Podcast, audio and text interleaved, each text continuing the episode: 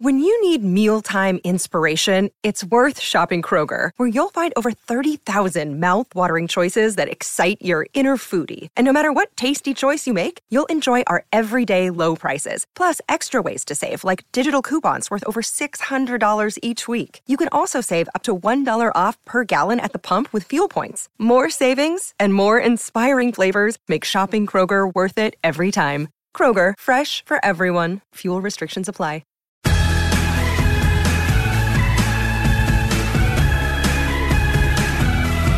Hi, everybody. Ready for liftoff? It's actually not a question, by the way. Um, I'm Liz Claman. Many of you know me as Liz Claman, the anchor of Countdown to the Closing Bell on Fox Business, where, you know, every day at 3 p.m. Eastern, I try to bring the fire for that final hour of trade. But it, it's time to break through the boundaries of my day job and into the brave, semi new world of Planet Podcast. So, welcome to Everyone Talks to Liz. So here's one thing that I can promise you. Every time you tune in to listen, you will leave inspired and maybe even thinking, okay, why not me? Why shouldn't I be able to do this? So now let me tell you how I picked my first Everyone Talks to Liz guest. We're going to call it Ethel. Everyone Talks to Liz. So for those of you who don't know, I'm a California girl, born and bred in Los Angeles and now an accidental New Yorker. Okay, I'll admit it, New Jersey. But you know, when I say New Jersey, I have to say New Jersey. But even though I've now lived on the East Coast longer than I ever lived in Los Angeles, I am Californian through and through. So I thought, let me start with a California story. And I found one, quite frankly, so improbable yet so inspiring. I can't believe it's not a made for TV movie starring Rock Hudson and Susan St. James. I want you to hop aboard my podcast plane because I'm going to take you to Malibu, the sleepy beach community where everyone from the Beach Boys to Steve McQueen, yes, the original Steve McQueen from Papillon, to Joan Didion, all lived at one time or another. But back in 2003, it was anything but magical, I guess you could say, for my first guest on Everyone Talks to Liz, who at age 33 found himself, this is unbelievable, weighing 109 pounds, destitute, and near death after his ninth, ninth heroin overdose. Khalil Rafati, quite frankly, has no business being alive, but today not only is he alive, but he is a self made multimillionaire with a fast growing empire. An empire of what? Well, let's invite Khalil in because everyone talks to Liz. Khalil, welcome. Thank you so much, Liz. Hey, everybody. So glad you're here. So, there's a reason that I picked you to be my guest for this podcast, the first one. I, I wanted to focus on stories that scream inspiration and achievement against unbelievable odds. So, with your story, I want to begin by reaching back in time to that moment where EMTs were trying to bring you back to life. Start with that. Definitely the scariest moment of my life. Um, it was, uh, it, it was, I mean, I was dead. I was definitely dead. I was floating above my body and I was watching the EMTs try to revive me, but I didn't know that that's what was going on. I just saw my body as I was floating above, and I was watching this flurry of activity around me. And uh, and then as I sat there watching, all of a sudden it dawned on me, and I realized I was dead. And I, I used some swear words, which I won't use now, but I just kept swearing over and over again and saying, "Oh my God, oh my God," you know. I, I'm dead. Oh my god. Oh my god. I'm dead. And um, and then there was a very, very, very painful feeling in my chest area, and um, all of a sudden, bam! I was no longer above my body. I was inside my body, and my eyes opened, and I saw all the people hovering over me. Um, I had an oxygen mask on, and then I went back and I started to float again, and that happened maybe three or four times and I remember hearing them say like we're losing him, we're losing him, and um, and then the painful feeling again, which you know obviously in hindsight I didn't realize it at the time, but they were using a defibrillator on me, mm-hmm. and it really really hurt, and um, and that was sort of it. I, I came to, they got me in a stretcher, they put me in the ambulance, and they did their best to keep me stable until they got me to the uh, to the emergency room in Santa Monica and I will never forget this woman holding my hand and just kept saying over and over again, you know, focus on the good things, focus on the good things. And I could see that she was really alarmed. And I started to try to talk to her, but I couldn't because I had the oxygen mask on and she kept saying, focus on the good things, focus on the good things.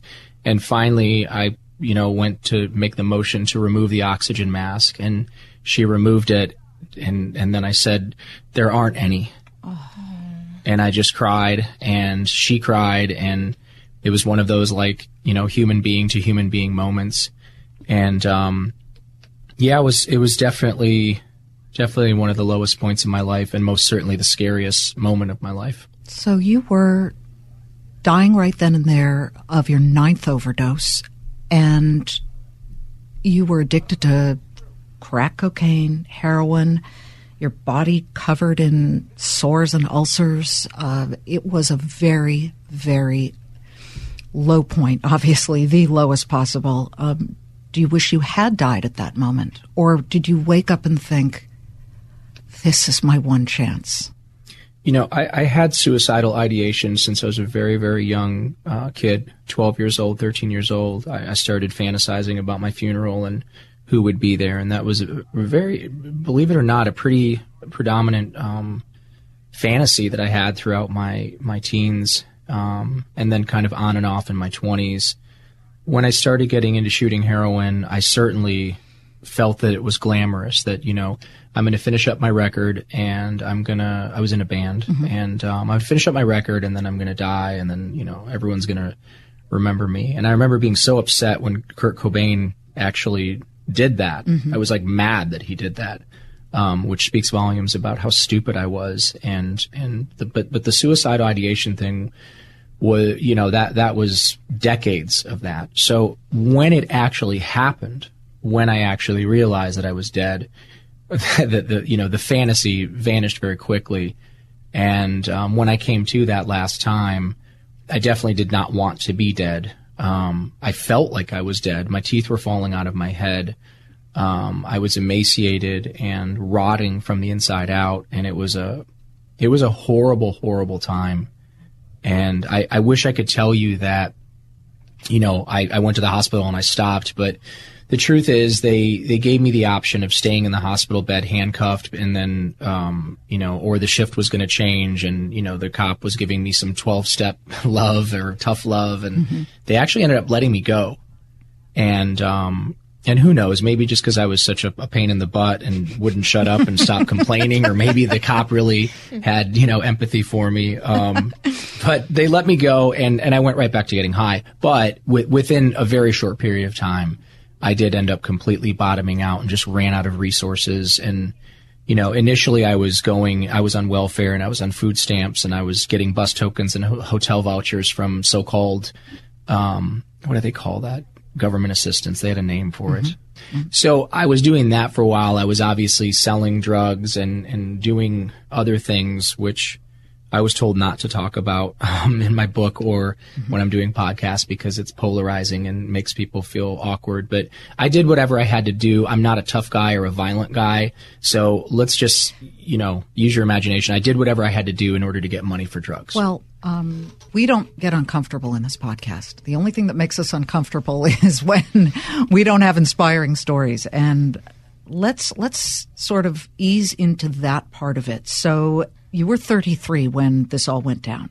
Yes. Uh, you know, you're not a teenager. I mean, to me, I'm thinking of that Neil Young song, The Needle and the Damage Done, where, yeah. you know, every junkie has a setting sun.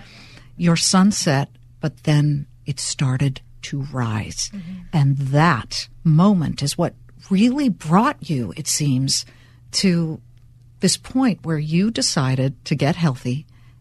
And simply by doing that, that was sort of the first step to becoming what you are today. And let's reveal that. Let's talk about how you got into your own business of creating healthy food that is now, and I, I can't, I can't impart to my listeners more, the most delicious health food on planet Earth. Okay. And I would go there in Malibu. I'd travel all this way from the west side of Los Angeles through tons of traffic. Yes, Pacific Coast Highway, just because I and my kids wanted these healthy acai bowls with the yogurt and with the everything. I mean, don't even. But yeah. let's talk about how you you pulled yourself up and said, "Okay, knock it off, Khalil. Time to live." Yeah, you know the once I ran out of resources and once I cried out for help, um, I I actually um, got whatever jobs I could. I was walking dogs. Um, actually, Lou Gossett Jr. I don't know if you remember Lou, Yeah. he yeah he Actor. gave me a yeah he gave me a job. Academy Award winning actor. I found out later, um, but he gave me a job walking his dogs, and this lady Sherman gave me a job washing dogs, and I was cleaning people's apartments. I was always pretty industrious. I mean, I think. You know, I inherited a lot of great qualities from both of my parents. Um, hard work probably being the the biggest one. Yeah, it doesn't um, seem like you were lazy because at that point you you had no pride that that kept you back from doing whatever it took to legitimately get back on your feet. Well, I mean, there's that, and I appreciate you painting the picture that way. But there's also the fact that I was a high school dropout, a convicted felon. I can't spell, I can't type, and I don't really have any skills. So it's not like I could, you know, call my folks and get some money, or it's not like I could, you know, most people, most addicts have tons of enablers that will just continue to give to them and give to them and give to them ad infinitum, if I'm pronouncing that right. You are? Um, I, I didn't have that. I, I had nothing. My mother was living below the level of poverty, and my father and I have always had an incredibly, incredibly strained relationship. And um, my father's a very proud Muslim man, and if he would have found me at that time, I mean, he would have killed me with his own bare hands. And you know that it, it is what it is. But so I had to work. I don't, you know, if if I, I think one of the worst things that you can do to somebody is to teach them not to work. You know, my my pain and my suffering brought me the humility to go and get a job and work and put bread on the table. Which once you do that, and you probably know about the bread of shame, Yes. um, yeah, you, you stop experience you stop experiencing the bread of shame. You start to you know when I was on food stamps and welfare, or when I was shacking up with older women for money or doing whatever I had to do, um, I felt icky. Not just the drugs and all that, but I, I was living under the bread of shame. And when I began to work, as menial as those jobs were, um, it didn't matter because I went and I bought my own food and I felt good for the first time in, in so long. And I, you know, I, I started to take care of myself and it's just, it it just was an, an, an amazing, amazing experience to become a man and to start aiming towards becoming the man that God intended me to be. Well, nothing like working hard and then getting the paycheck. It's almost Pavlovian with the Pavlov's dogs. You get that reward and you say, Oh, I want to do more of this. Yeah, well, so you know what I did with the paychecks because I was so paranoid and I couldn't get a bank account. I was going and cashing the paychecks at a at a check cashing place, and I was going driving to Inglewood, um, and I was buying gold bullion and Krugerrand because I was terrified. The economy was insane at that time 2003 2004 2005 people were using their houses as atms Yep, and housing I- bubble. yeah i was terrified i, I was so scared that something bad was going to happen so i was putting all my money in silver and gold at that time and we all know what happened to silver and gold over the next uh, couple of years. i think four years yeah it went parabolic Well, one of the things that you were also doing was committing to eating very healthfully yes and Yes, my- experimenting. Yeah, my friend Sean was like one of those hippies that drives a VW bus and teaches yoga. and he he you know lived in Manhattan Beach and Venice, and like he was bringing me these green juices and uh, raw macadamia nuts and bee pollen and royal jelly and you know raw cacao beans, and I hated it. I mean, it tasted awful. I really, really. If you want to really taste something gross, get real raw royal jelly and, and or, or powdered colostrum. And- and you know, it is not, it is not tasty. And- the real but- stuff was bad enough, I'm sure. but when I when I was eating that stuff and drinking that stuff, um, I again I didn't have a choice. You know, I had no money, so he was bringing me this stuff, and I was eating it, and I just felt this like surge of energy. And I noticed in a very short period of time, people started saying things like, "God, you look good. You look, you know, you look different. What are you doing?" I started going to the bathroom a lot, um, and I started to expel some poisons from me that I can't even Toxins. Oh God, well, just beyond. I mean, gallstones and and mucoid plaque and all kinds of bile would come out of me. And you know, you don't you don't quit shooting heroin and smoking crack and taking benzos for years and then stop and then 30 days you're better. That seems to be the the perception. We'll just put him in rehab for 30 days and he's going to be fine and he'll come back and he'll stay sober forever. It doesn't work like that. it it took me about 18 months to detoxify most of that poison from my body, and it, it also took me about 18 months to stop hearing voices, to think to you know to stop thinking that people were coming after to kill me. Um, there was a lot of mental illness uh, during my drug use.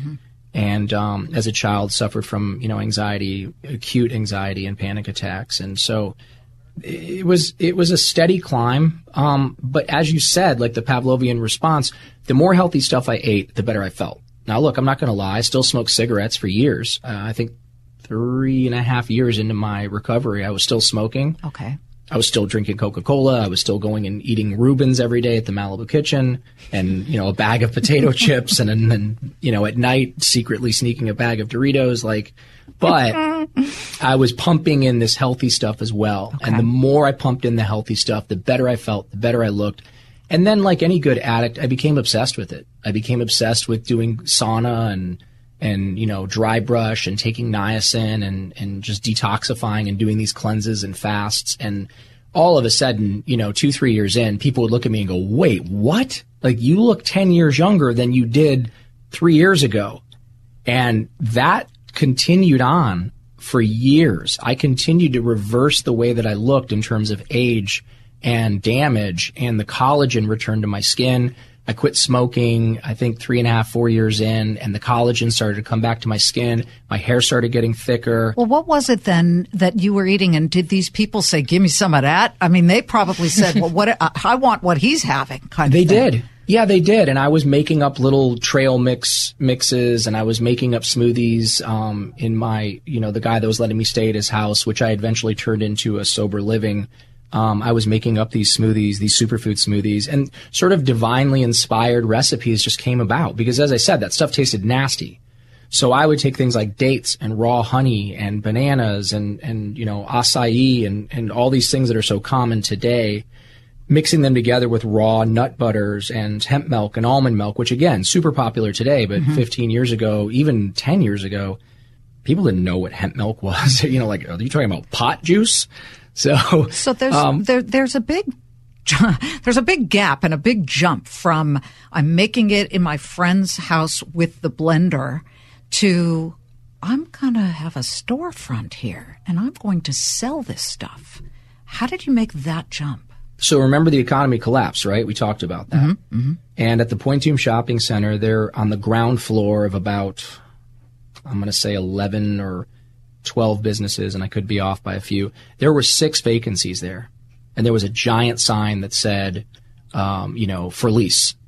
And um, my gold and silver had gone up. I had a, a good chunk of cash, and a lot of these amazing people in, in Malibu, like Cindy Landon and Lou Gossett and, and uh, the Hiltons, and just some really cool people that I had met, they had all said like they would support me and if I wanted to open up a little business. And um, ultimately, it was uh, a professional poker player, sort of, um, I don't know. Maybe the guy didn't have the best reputation at the time, but he was willing to loan me two hundred thousand and eight dollars. Two hundred and eight thousand. Sorry. yeah, because that extra eight dollars kind of pushed you. over yeah, sorry, two hundred and eight thousand, um, which I borrowed, and um, I ended up paying back one year to the day. But I borrowed two hundred and eight grand from him. I had about fifty five thousand dollars that I had saved up. Um, the landlord had no choice but to rent to me, even though my credit was shot and I had no prior experience. I mean, he, he was desperate for tenants. And um, he loves me now, but wow, that was, that was that was tough getting him to give me a lease. But he did the and leap of faith. He did the leap of faith, and you know, I was so Pollyannic and, and incredibly naive, and just constantly reading Think and Grow Rich and watching The Secret and all these like self help, you know, the power of positive thinking by Norman Vincent Peale. I literally took the lease that he handed me, and I said, "Oh, do you have a pen?" And he, he looked at me like I was crazy, and I said, "You don't have a pen?" He goes, "Uh, yeah, I have a pen." I'm like, "Okay, where do I sign?" I didn't even have a lawyer look at it. And um, you know, eleven months later, we we opened our doors, and um, and there was a line out the door, and it was it, it was pandemonium. I had no idea what I was doing. My business partner had no idea what she was doing.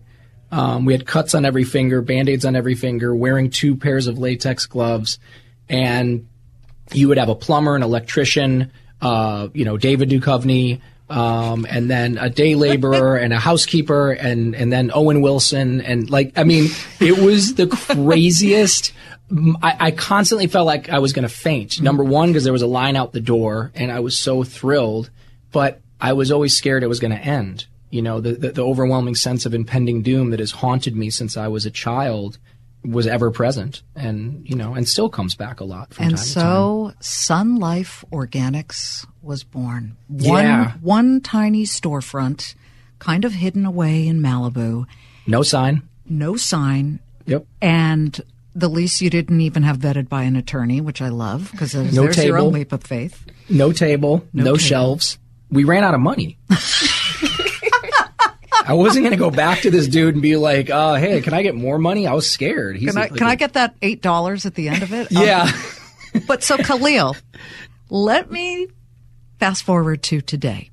Well, Sure. let me back up actually. So this is a couple of years ago, and I'm back was in Malibu. that was 8 years ago. Okay, so I'm thinking four years ago. I'm I'm in Malibu, and I see Sun Life, and I say, "Oh, I, I want to go here." And my sister said, "Oh, you have to have the acai bowl." So we went in, and my daughter Gabby had one, and I had one, and we're sitting there like, "Oh my god, this is the best thing I have ever eaten." Ever. But it wasn't just the food. It was sort of this hangout place where we sat at these sort of group tables and it was so relaxing and mellow. And I thought to myself, I want to move home. I want to move back to, to the oh. West Coast just because of this aura that I felt when I walked in. And, and that's you. So you wanted it more than just a here's, here's your receipt. Wait over there. There's your food. How'd you do that? my intention, you know, remember at the time when I started Sun Life, I, I owned a business called Riviera Recovery. And I, for me, I was rich. I mean, for me, I was making 20 grand a month, 30 grand a month. And to me, you know, coming from Toledo, Ohio, and, you know, having been homeless, um, whatever it was, four or five years earlier, I thought I was rich. I was really unhappy. I, I didn't want to work in recovery anymore.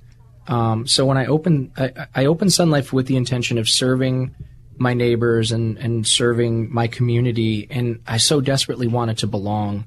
And, you know, owning a rehab on a fancy street, you know, where your neighbors are Barbra Streisand and, and you know, whoever. I shouldn't Yeah. mention names. Well, Sorry. that's Malibu. Um, but you know, I mean, Barbra was not happy that I opened a recovery place on her street, nor was you know whoever else the other, you know, very successful people that had worked really hard their whole lives, and um, and unless of course they had someone in the family that was suffering and they needed my help. Well, but don't anyway, we all, right? Yeah, but anyway, so you know, I, I was kind of ostracized and, and not very much liked at the time, but I just wanted to serve my community. I wanted to belong for the first time ever. I wanted to feel like I wanted to be an asset to my community rather than a liability. I had always been a liability, even ever since I was a you know juvenile delinquent, getting arrested at 13, 15, you know, on and on and on, a convicted felon, you know, like I always felt like a piece of crap, and I always mm-hmm. was depressed and just felt less than and I wanted to I wanted to bring the health and wellness and the vitality that I was feeling to my neighbors and to people that I didn't know. Sure. So the so so number one, it was intentions. Number two, remember Fred Segal? Remember the Oh Fred yeah, Segal store? Okay, so- very hip store. Bruce Springsteen. Everybody goes there. yeah. So Freddie said, look, it's really simple. You never compromise on your integrity of your ingredients ever, no matter what. I don't care if you're going broke. You always use organic. You always use the best of the best of the mm-hmm. best. And that's what we did. So it was, it was intention and integrity of the ingredients. And, you know, I'm sure a little bit of codependency and insecurity because Sure. I, w- I want you to like me. I want my neighbors to like me. I want people to like me and, and, you know, think that I'm a good guy. So I, I worked tirelessly seven days a week. Uh, I worked 16 to 18 hours a day in the very beginning and for, you know, the first few years, certainly. I still work seven days a week unless I'm traveling. Still. Yeah, of course. Of Okay, course. so let's get to the of course part. Of Yeah. course, you're not just running one store today. Blow away our podcast listeners. How many stores do you have today and how many do you plan to open? So seven and a half years after opening the first Sun Life Organics, we have ten stores open. Wow. And we have three more opening in the next six months. Um, we will do about conservatively 14 million this year in sales. and I, it. employ over 400 people now, which I take great pride in. I take great pride in being an American citizen and being able to pay taxes and and just and just be a part of society. And um, it's it's incredible. And you know, best selling book that you know sold out on Amazon four times. And by the way, let's give the title right now. the title of my book is called I Forgot to Die. And that's sort of, you know, kind of obvious why it was called that. Like I, I hated myself and I wanted to die my whole life and I always felt like I was worthless.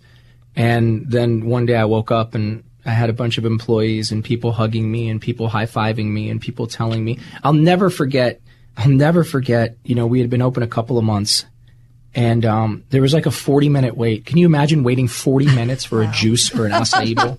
It was a 40 minute wait. And it, and by the way, there was a 20 to 40 minute wait every day, all day from, from the moment we open till the moment we close. I'll never forget this. I'm, I'm doing the best that I can. I'm, I'm tripping and I'm, I'm struggling. I'm tired and I'm scared. I'm so scared it's going to fail. And um, this lady in the back, not from Malibu, clearly not from Malibu, she's just really upset and just constantly complaining and I can hear her bellowing from the back counter waiting for excuse me sir excuse me sir and all of a sudden I hear this calm cool like sexy voice and the voice says excuse me ma'am this ain't McDonald's these guys are working as hard as they can so you're just going to have to wait and I look up and it was David Duchovny I, ju- I just about died. I mean, if, if, if, if I wasn't like so, um, you know, insecure and, and false pride, I would, I would have started, I would have burst into tears. It was one of the coolest moments ever. Mr. Californication, hanging Yeah. out in the California little corner that matters certainly so much to so many people. Um, I, I do just want people to know something. You know, you already mentioned your Muslim father, your mother, Jewish. Yeah, my mom was born a Jew, um, and she was raised Catholic, and um, and then put me in Catholic school in Ohio because those were the only private schools that you could go to. So when I was a little boy, I remember doing Jewish stuff, you know, Seder dinner and lighting the menorah over at her friend Basha's house, who was also from Poland. My mom's from Poland, and um, and then that ended abruptly one time when my father walked in and dragged her out. Um, and that was the last time we ever did that Jewish stuff. Um, so I was raised Catholic, and my mom, strangely enough, ended up falling in love with the Catholic faith and and, and loving Jesus, and still loves Jesus and talks about Jesus, which I think is awesome. and Jesus was a Jew, so we're all in this together. Amen, brother. Yeah, and but- and you know you've got the Muslim background too. You're you're you're just sort of this worldly person with so much of a mosaic of your personality, but also of your experiences. Khalil, when is your next opening and where? Next opening is going to be Scottsdale, Arizona, in the Fashion Square Mall, um, right next to Nobu and Equinox and all these Oh, other wow. amazing brands. That'll be July 1st. Um, then we're doing Marin County Country Mart up in Marin County Mm-hmm. at the most beautiful. Have you ever been to Marin County Country Mart? Of course. Oh my! I went to Berkeley, so I was always up there. Yeah. oh, so you know, it's like it's like heaven. It's like if, if there is a heaven, it's going to be the Marin County Country Mart, Lululemon and Soul Cycle and all these awesome brands and and Yoga Works.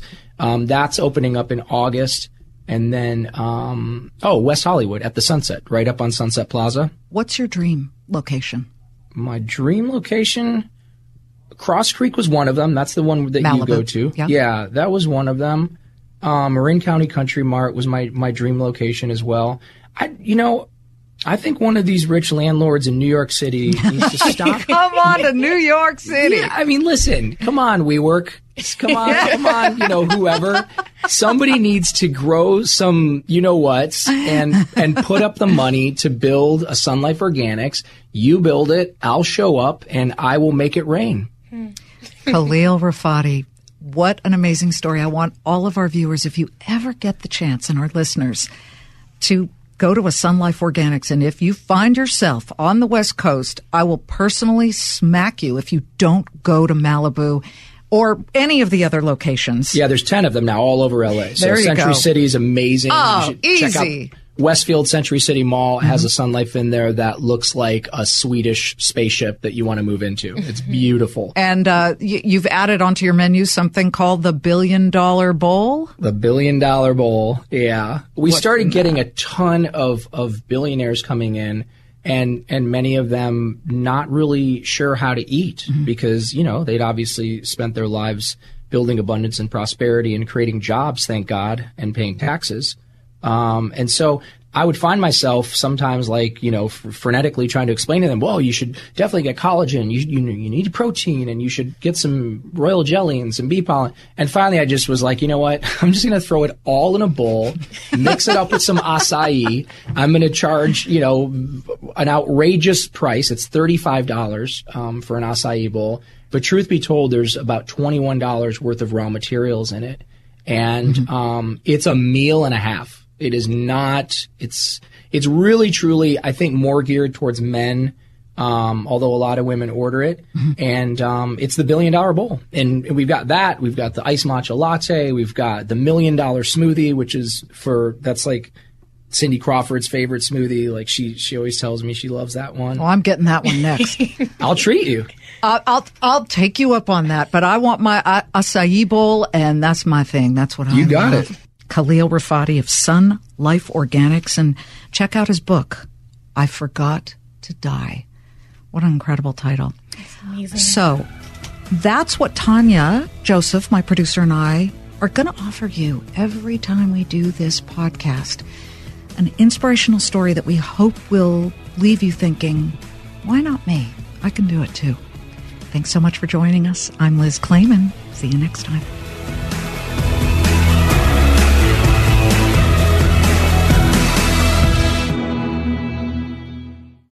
Guy Benson. Join me weekdays at 3 p.m. Eastern as we break down the biggest stories of the day with some of the biggest newsmakers and guests. Listen live on the Fox News app or get the free podcast at GuyBensonShow.com.